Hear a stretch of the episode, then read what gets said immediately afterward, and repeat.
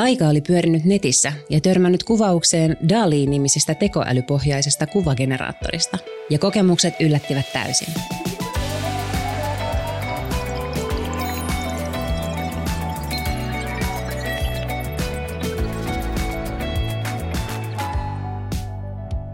Älykästä tekoa. Enemmän kuin puhetta tekoälystä. Onko tekoäly taiteilijuuden loppu vai uusi alku? Pariisin legendaarinen Montmartre. Parhainen syysaamu. Heräävän kaupunginosan äänet ja hajut. Kadunkulman kahvila availee oviaan. Ulos leijailee tuoreen croissantin ja maitokahvin tuoksu. Kahvilan ohitse köpöttelee iäkäs harmaahiuksinen madame. Tupakkakioskia pitävän punakan herran puudeli on jättänyt jalkakäytävän reunalle ruskean käyntikorttinsa, jonka madame kiertää huolellisesti. Nousevan auringon säteet osuvat vastapäisen rakennuksen ullakkohuoneen raollaan olevaan kattoikkunaan. Yksi säteistä ujuttautuu sisälle huoneeseen, osuu rikkinäiseen peiliin, singahtaa siitä pöydällä lojuvan viinipullon kautta harmaan viltin alta pilkistäviin kasvoihin, jotka kuuluvat huoneen asukkaalle. Merde, kuuluu viltin alta. Se on suurin piirtein rumin sana, jonka ranskan kieli tuntee, ja se tarkoittaa, no vaikkapa puudelin käyntikorttia. Peiton alla piileskelevä suomalainen taiteilija on asunut apurahan turvin Pariisissa pari kuukautta ja oppinut jo käyttämään merde-sanaa sopivissa yhteyksissä. Montmartre on Pariisin kaupungin osista se, joka parhaiten tunnetaan taiteilijoistaan. Täällä ovat asuneet ja tehneet taidetta Renoir, Matisse, Picasso, Van Gogh sekä monet muut. Ja nyt heidän joukkoonsa on liittynyt taiteilijamme. Kutsuttakoon häntä vaikkapa nimellä Ville, joka kömpii viimein ylös sängystään. Ville silmäilee epäluuloisesti pöydälle jäänyttä lähes tyhjää viinipulloa ja loppuun poltettua galuaasrasiaa. Silloin hänen silmiinsä osuu nurkkaan kaatunut maalausteline. Surkea muisto eilisestä, hukkaan menneestä työpäivästä iskee Villeen kuin noidan nuoli. Merde, hän sähähtää jo toisen kerran samana aamuna ja potkaisee maalaustelinettä. Inspiraatio. Tuo taiteilijoiden ikiaikainen voimalaitos ja energianlähde on jälleen kerran hylännyt Villen. Hän on viettänyt telineensä ääressä jo useita viikkoja saamatta mitään merkittävää aikaiseksi. Apuraha juoksee. Suomessa odottava perhe uskoo ja toivoo. Mutta taide on poissa. Legendaarinen kaupunginosa. Menneiden taiteilijoiden katukuiluissa ja kahviloissa liikkuvat henget. Ullakkohuoneen väkevä aura. Mikään ei tunnu auttavan. Sama aurinko, joka tunkeutui säteineen ullakkohuoneeseen Montmartrella, on jo vähän aiemmin valaissut toisen suomalaisen taiteilijan, älytaiteilija Taika Jalohaikaran työtilan Vantaan Tikkurilassa. Taika on siellä parhaillaan aloittelemassa työpäiväänsä ja myös hän, kuten todennäköisesti jokainen taiteilija, on joskus kokenut tyhjän paperin kammua. Ennen hän olisi siinä tilanteessa laittanut luurit päähänsä ja hakenut innoitusta hyvästä musiikista. Viime joulukuussa hän löysi uuden inspiraation lähteen. Taika oli pyörinyt netissä ja törmännyt kuvaukseen DALI-nimisestä tekoälypohjaisesta kuvageneraattorista. Se oli vaikuttanut niin kiinnostavalta, että hän oli kirjautunut Daliin jonotuslistalle saadakseen sen kokeiltavaksi mahdollisimman pian. Jonotuslistalta Taika pääsi testaamaan Daliita ensimmäisten joukossa, ja kokemukset yllättivät täysin. Häntä ei haitannut, vaikka generatiivinen tekoäly tuotti hahmoja, joilla oli kaksi tai kaksikymmentä sormea – Idea toimi ja syntyi halu testata lisää. Seuraavaksi työpöydälle ilmestyi Stable Diffusion-niminen generaattori, jonka tutustumiseen Taika käytti 14 tuntisia työpäiviä. Varsin pian hänelle selvisi, että tekoäly oli aivan loistava apuväline ideointiin. Sille saattoi heittää vaikka yhden sanan ja se alkoi tuottaa kuvia, joista luova työ lähti liikkeelle. Generatiivisen tekoälyn raju yleistyminen kuluneen vuoden aikana on ravisuttanut erityisesti taidepiireissä – Varsinkin luonnollista kieltä jäljittelevät kielimallit ja älykkäät kuvageneraattorit ovat herättäneet tärkeitä kysymyksiä tekijyydestä, tekijänoikeuksista ja taideteoksen alkuperäisyydestä. Kuka on teoksen luoja, jos tekoäly louhii sen raaka-aineeksi ideoita ja aihioita kymmenien tuhansien taiteilijoiden alkuperäisteoksista? Tekoälypohjaiset luovan työn välineet ovat ajaneet koko taidealan murrokseen, jota jotkut pitävät jopa pelkästään hyvänä. Kysymys taiteesta ja sen omimmasta luonteesta on jälleen ajankohtainen ja kaikkien huulilla. Samalla kun osa taiteilijoista on tarttunut uteliaasti uusiin työkaluihin, osa taistelee äänekkäästi niitä vastaan. Voiko taide olla omaa ja uniikkia, jos tekoäly generoi sitä sekunneissa eri lähteistä? Toisaalta, eikö taideteos ole aina pastissi muiden taiteilijoiden töistä? Tekeekö tekoäly oikeastaan samaa kuin tarinamme Ville, joka viettää päiväkausia Pariisin museoissa, tuijotellen suurten mestareiden teoksia, yrittäen imeä niistä vaikutteita? Nyt Pariisin suunnalta kuuluukin melua, kun Ville huutaa väliin. Olen tuntenut itseni vain entistä pienemmäksi niiden mestariteosten äärellä. Muusikko Kyösti Salokorpi tietää, että musiikki on aina osaksi jonkin vanhan jäljittelyä. Kerroksellista. Jos muusikko loisi jotain täysin uutta, se kuulostaisi todennäköisesti niin oudolta, ettei kukaan haluaisi kuunnella sitä. Täysi autenttisuus on Salokorven mielestä myytti. Hän itse saattaa kirjoittaa muistikirjaan kuulemansa hyvän lauseen tai jutun, josta voi myöhemmin tulla biisi. Siis seuloo dataa niin kuin tekoäly. Kukaan ei silti syytä Salokorpea lauseen varastamisesta. Tekijänoikeus on aina suuri kysymys. Kuka teki laulun tai taulun? Milloin generatiivista tekoälyä hyödyntäen tehdystä maalauksesta tulee uusi itsenäinen teos? Taika Jalohaikara on pohtinut tätä tiiviisti. Siinä valtavassa kuvamassassa, jota tekoäly hyödyntää, saattaa olla mukana hänen omiakin teoksiaan, joita hän on ladannut nettiin kymmenen vuotta sitten. Mutta silti, Stable Diffusionia käyttäen uniikki teos syntyy siitä, että taiteilija on luomisprosessin aikana tekoälyn suunnan näyttäjä – se vaatii taiteellista visiota sekä vahvaa osaamista suunnitteluohjelmista. Kun tekoälyä ohjataan kuvan käsittelyllä, digimaalaamalla ja piirtämällä, löydetään sen todellinen potentiaali. Todellinen potentiaali, mitä se tarkoittaa? Kenen potentiaalista nyt pitäisi puhua? Taiteilijan vai tekoälyn? Tämä kiinnostaa minuakin, huutaa taas Ville pariisilaisesta ullokkohuoneestaan – Taika Jalohaikara arvioi, että valmiista teoksesta noin 80 prosenttia on hänen omaa aikaansaannostaan. Tarkka mittaaminen on tietysti hankalaa. Montako prosenttia syntyy visiosta, kuinka monta osaamisesta ja työkalun ohjaamisesta. Kielimallien kanssa ongelma on vähintään yhtä monisäikeinen. Millaisia runoja tai laulun sanoja tekoäly osaa kirjoittaa? Ilman ihmisen apua tekoälyn maalaukset ovat suorastaan surrealistisia, mutta entä tekoälyn tuottama runous? Onko se silkkaa dadaa? Kyösti Salokorpi on testannut generatiivisen tekoälyn kykyä luomalla sille omia datasetteja nähdäkseen, pystyykö tekoäly luomaan ammattitasoisia sanoituksia. Hänen havaintojensa mukaan tuotetut tekstit näyttävät sanoituksilta, mutta siihen se jääkin. Tarkempi tarkastelu on osoittanut, että toistaiseksi ne eivät ole riittävän hyviä. Spotifyssa julkaistaan joka päivä 120 000 uutta biisiä ja suosittujen kärki on kapea – Jotta sieltä erottuisi edes jollain lailla, sanojen merkitysten on oltava todella tiheää ja kiteytynyttä. Toisaalta Salokorpi näkee mahdollisena, että esimerkiksi laulun toisen säkeistön pohdintaan tekoälyltä voi pyytää ideoita. Siis kuitenkin apua inspiraatioon. Milloin tekoäly osaa sitten tuottaa sitä tiheää ja kiteytynyttä, johon Salokorpi viittaa? Yhdysvalloista lähti taannoin liikkeelle tieto, että jättiläisyhtiö Meta on kouluttanut Laama-nimistä kielimallia valtavalla Books 3 datasetillä, jonka sisältämään tekstimassaan sisältyy yli 180 000 kaunokirjallista teosta, joukossa myös suomalaiskirjailijoiden töitä. Ikävä puoli tässä on, että teokset on ladattu Books 3 ilman tekijöiden lupaa, siis piraattiversioina – Bookstream kehittäjä Sean Presser väittää toimineensa näin pelkästään hyvässä tarkoituksessa, jotta kielimallien kouluttamiseen saataisiin mahdollisimman laadukasta aineistoa. Meta puolestaan on jo suojautunut oikeusjutuilta väittämällä, että he eivät ole tienneet Bookstream sisältävän luvattomasti ladattuja tekijänoikeuksien alaista materiaalia. Riippumatta siitä, millaisia oikeusprosesseja Bookstream käytöstä aiheutuu, on helppo arvata Laaman olevan jossain vaiheessa vähintään keskitasoinen runoilija – ehkä jopa proosan kirjoittaja.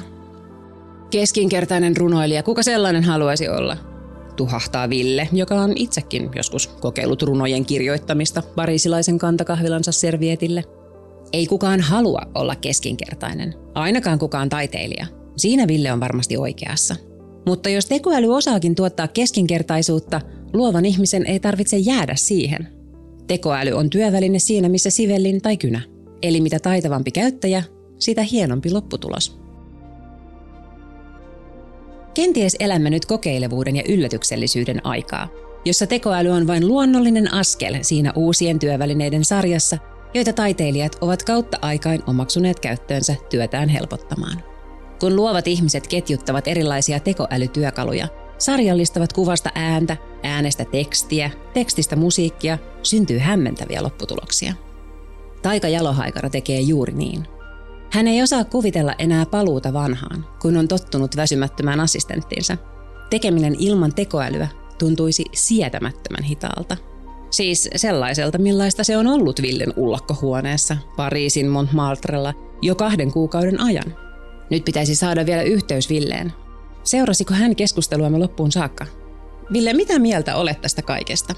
Voisitko sinäkin kokeilla tekoälyä inspiraation lähteenä?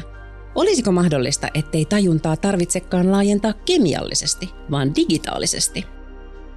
Ei vastausta. Ville taisi lähteä alakerran kuppilaan etsimään aamiaista.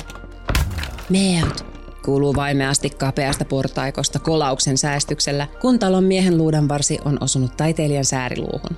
Onneksi lämmin croissant ja maitokahvi ovat jo aivan lähellä.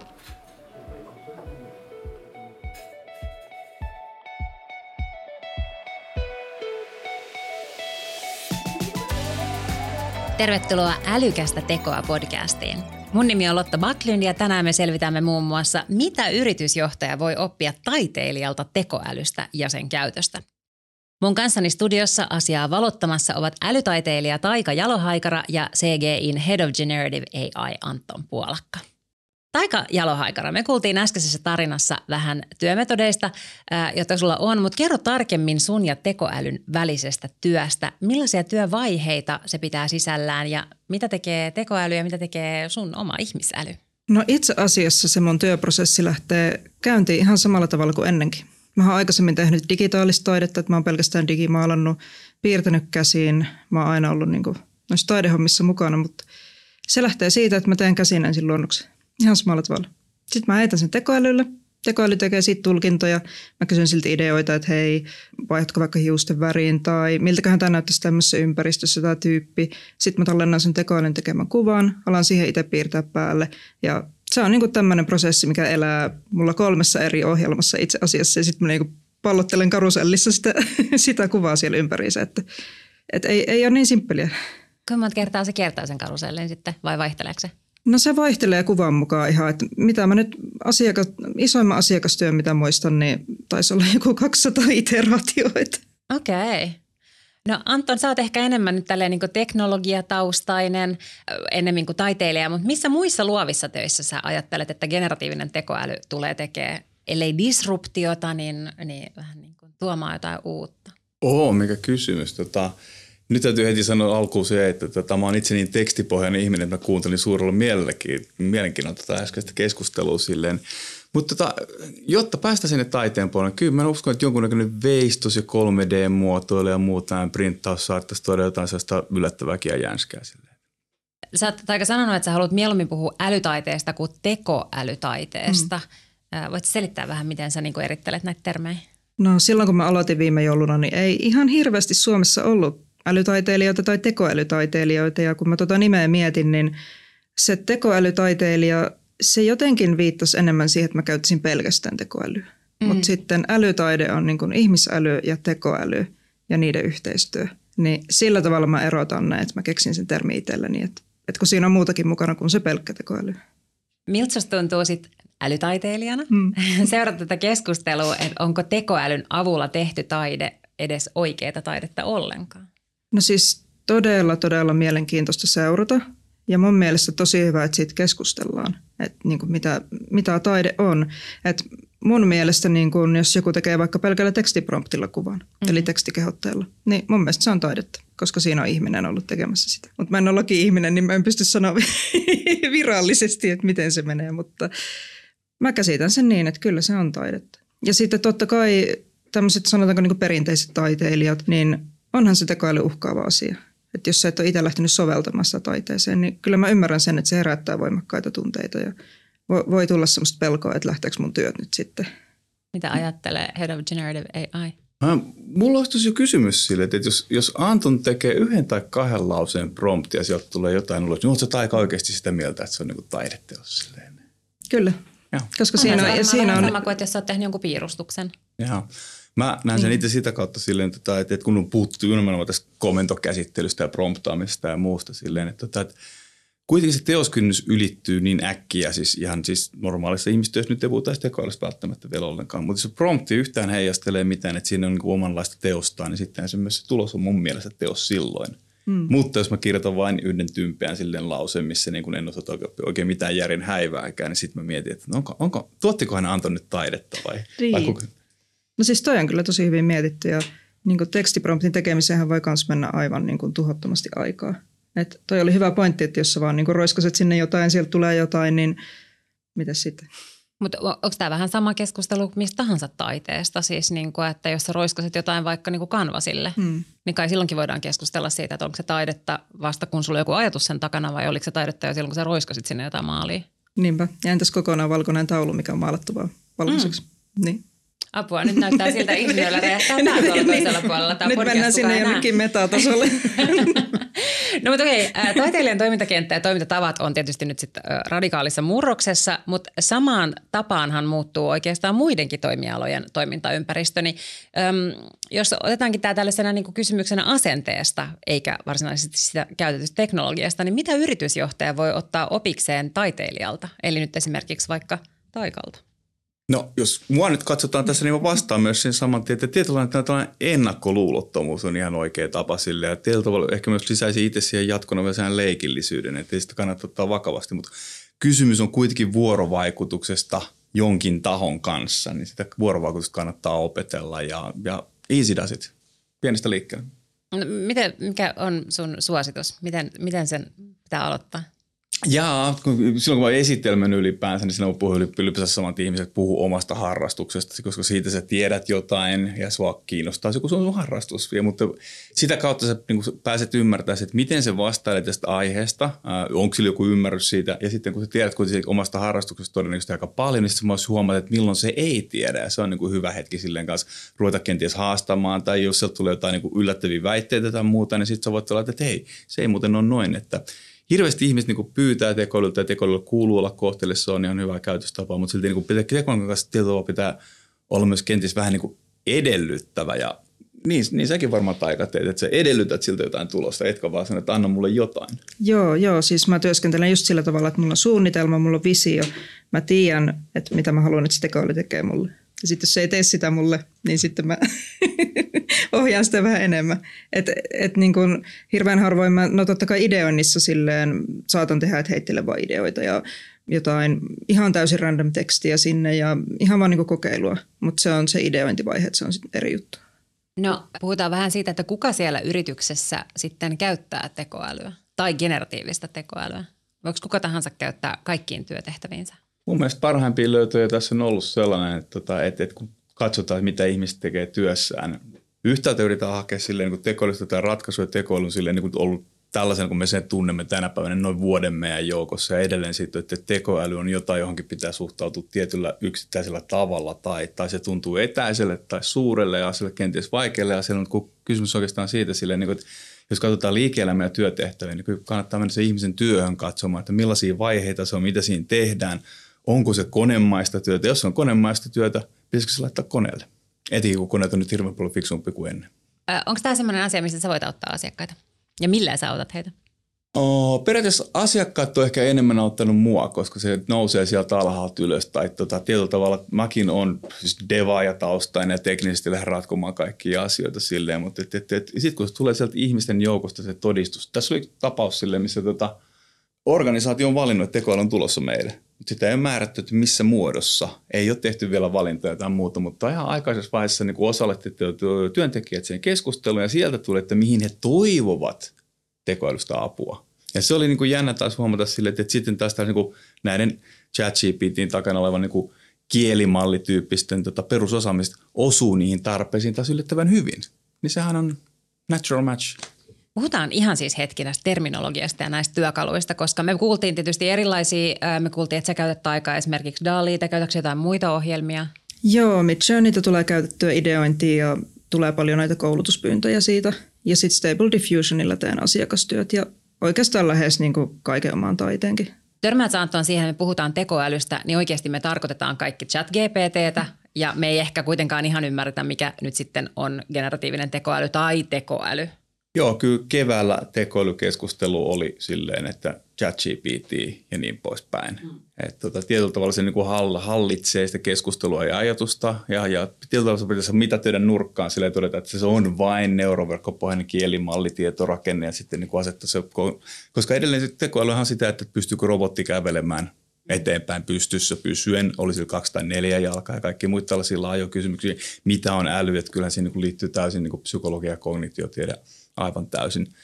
Mutta että sitten taas se, että, että sen takia niin kuin ihmiset on niin hurmaantunut siitä ChatGPTistä, koska se on niin yleistaitava. Mm. Eli siis nämä kielimallit, mitkä on laajasti koulutettu, niin ne pystyy hämmentävän jännittäviä tarinoita kertomaan. Ja nimenomaan sitä päättelyä, mikä siellä ei ollut oikeastaan se odotusarvo, vaan että, että haluttiin tehdä kieltä käsittelevä tietorakenne käytännössä katsoen tekoälyn keinoin. Ja sitten sieltä tuli kone, joka kirjoittaa tekstiin, mikä sisältää päättelyä. Se päättely menee oikein useimmiten. Niin, ja varmaan se, että se on korjannut tämän käyttäjäpään, koska niin kuin, enhän mä olisi koskaan aikaisemmin pystynyt pyytämään tietokoneelta mitään. siis, mutta nyt mä voin kirjoittaa sinne sanoja, mitkä mä osaan ja ymmärrän ja se ymmärtää ne. Ja jopa väärin, että sä voit kirjoittaa sanan väärin ja se ei oikein välitä sille. Että ennen, ennen se oli että error, error, error, en, en, en halua uskoa sinua, en halua uskoa sinua. Nyt se on vaan että ei mitään välilotta, mennään eteenpäin. Tässä on sulla mun eka vastaus. Aivan.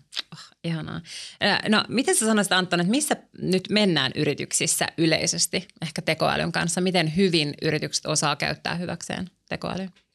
Niin, tota, nyt ollaan taas pikkusen siinä chat-GPT-kuplassa, että se on ollut vuoden täällä meidän keskuudessa ja sitten taas tekoäly 10-15 vuotta ollut. Kovasti on tekoälyratkaisuja sille olemassa, oli sitten jossain niin kuin, tota, meidän päivittäispalvelussa, kuten Shazamissa tai Googlessa tai muualla. Että, että siinä on niin kuin, laitettu pistemäisiä ratkaisuja, jotka helpottaa jotain tietoteknistä ongelmaa julmetusti. Tekoälyn kanssa me ollaan päivittäin tekemisissä, mutta se, että nyt tosiaan on tällaisia tota, sen tyyppisiä tekoälyjä, että ne tuottaa sitä tekstiä silleen niin kuin varsin valloittavalla tavalla tai, tai hakee jostain niin jättimäisestä kirjasta silleen, mä en muista minkä klassikon mä pyysin kertoa silleen, niin kuin, joo, mä, mä en jaksanut lukea tuota paino, sateenkaaren painovoimaa, painovoima sateenkaara silleen, mä kysyin, mistä oli kyse sille? Se oli hyvä kysymys. Tämä oli hieman hankala kirja, ja sitten rupeaa kertomaan neljä eri storylinea, mitä siellä kulkee. Sitten mä olen, hei, hei, kiitos, että tässä säästyy hieman aikaa. No me ei tietenkään varmaan voida puhua siis generatiivisesta tekoälystä ja taiteesta ilman, että me puhutaan tekijänoikeuksista. Nämähän oli tosi vahvasti nyt esillä esimerkiksi Jenkeissä lakkoili leffa- ja TV-käsikirjoittajat ja näyttelijät ja yksi iso aihe, mistä ne puhuu tässä lakossa oli oli just tekoäly, ää, tai, toi, noi tekijänoikeudet. Ja sä, sä oot tietenkin varmaan joutunut pohtimaan tätä asiaa. Oot joutunut niin käsirysyyn tai keskusteluun näistä asioista, että kuka omistaa sun taideteokset? No en ihan nyt käsirysy onneksi, mutta on muutamia kommentteja tullut, että hei, että saanko mä vaan ottaa nämä sun kuvat täältä nettisivuilta ja postata ne. Ja jos mä oon tehnyt ne pelkällä tekstipromptilla, niin joo, käytännössä ihmiset saa ottaa ne sieltä ja postata niitä itse. Mutta sitten kun siinä on mun itse tekemää, että osa on mun itseni tekemää, niin siinä ylittyy teoskynnys ja sitten se on mun oma. Ja sitten jos sä menet sen ottamaan, niin sitten se on eri juttu. Mutta nämä on todella, todella siis harmaalla alueella edelleen ja en mä usko, että laki-ihmisilläkään vielä mitään aukotonta vastausta tähän on. Että okei, se menee just näin tai ruvetaanko me määrittelemään jotenkin, että okei, pitää olla vaikka 50 prosenttia itse tekemään kuvassa, että se saa tekijän oikeudet. Ja kuka sen rajaa, miten se todistetaan, että se äkkiä menee tuollaiseksi tosi niin kuin viidakoksi.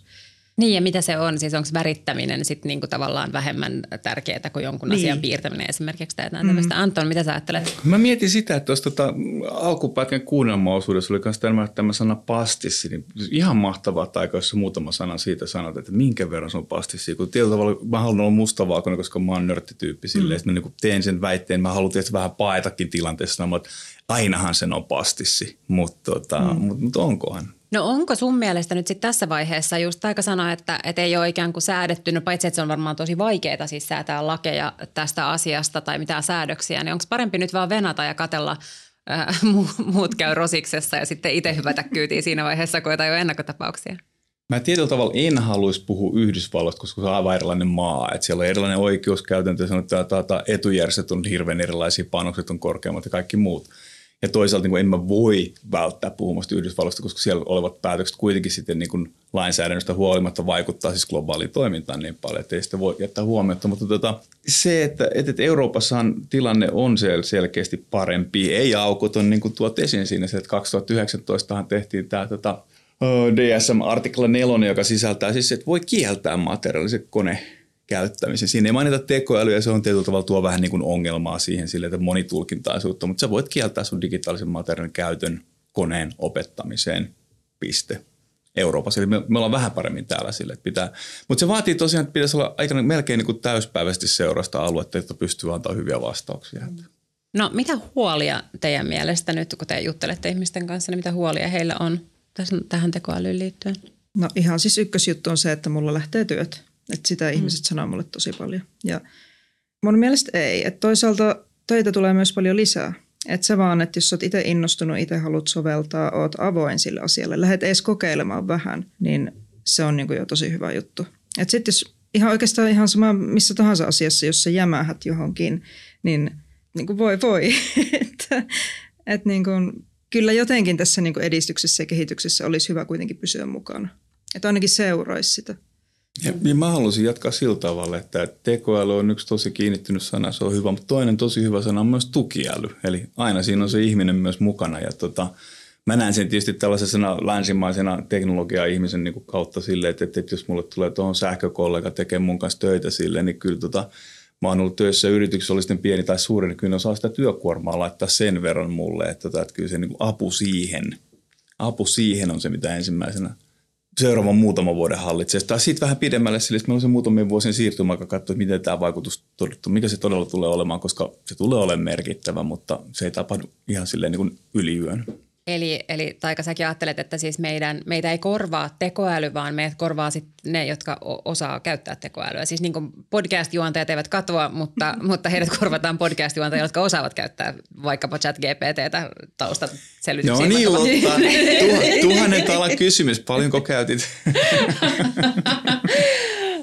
mikä 50 prosenttia, niin se on mun. Joo, 50, yli 50 prosenttia. Jos sä oot yli 50 prosenttisesti podcast-hosti, niin sitten Kyllä, joo. Tämä on 49 prosenttisesti robotin kirjoittamaa ja toteuttamaa podcastia.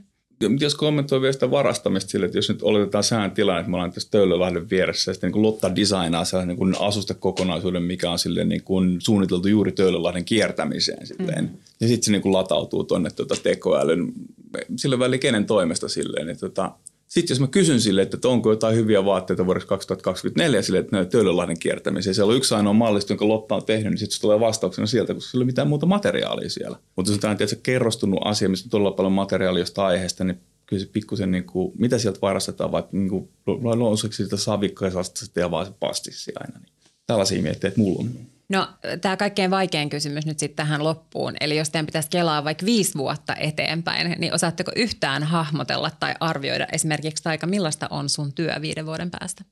No siis mä sanoisin, että ehdottomasti video, että siis video tulee ensi vuonna tosi isosti. Niin siis miksen vaikka suunnittelisi jotain virtuaalisia ympäristöjä. Sellaista niin kokonaisvaltaista, joku vaikka virtuaalimaailma ihan – niin kuin tekoälyavusteisesti. Ja se saattaa tulla vielä tosi tosi nopeasti, että ei välttämättä tarvitse edes viittä vuotta ottaa.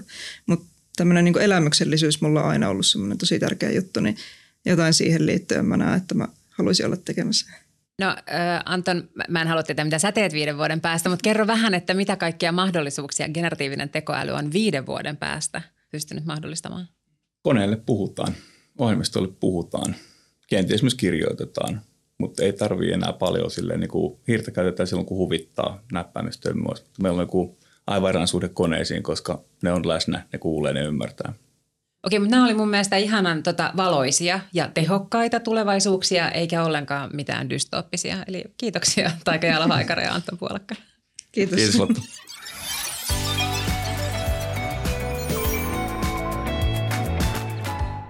Me halutaan, että te kuulijat saatte tästä podcastista myös jotain konkreettista hyötyä. Siksi me kiteytetään jokaisen jakson lopuksi kolme oivallusta, jotka kannattaa pitää päätöksentekijänä mielessä, kun lähtee ottamaan tekoälyä osaksi organisaatiota. CGIin Head of Generative AI Anton Puolakka, mitkä kolme asiaa sä nostasit esiin tämän päivän keskustelusta? Joo, mulla on kolme asiaa ja niistä ensimmäinen on yksinkertaisesti, että aloita. Tällä hetkellä mitään syytä viivytellä. Muuten jää hyödyt saamatta ja työkalut ovat varttuneet riittävän kypsiksi, että nyt on ihan, ihan ok ja oikea aika lähteä liikkeelle. Seuraava on sitten, että arvioi. Eli kun sä oot aloittanut joku projekti, niin saat sitten tulokset. Mun veikkaus on, että oikein valikoilla käyttötapauksella, oikeanlaisella kumppanilla, ne tulokset on varmasti hyviä. Ja sitten seuraa tämä kolmas kohta, että toista. Eli mennään eteen. Ja pikkuhiljaa ne tekoälysovellukset tulee aina niille paikoille, mihin ne kuuluukin tulla, ja siitä saa organisaatio mahdollisimman suuren hyödyn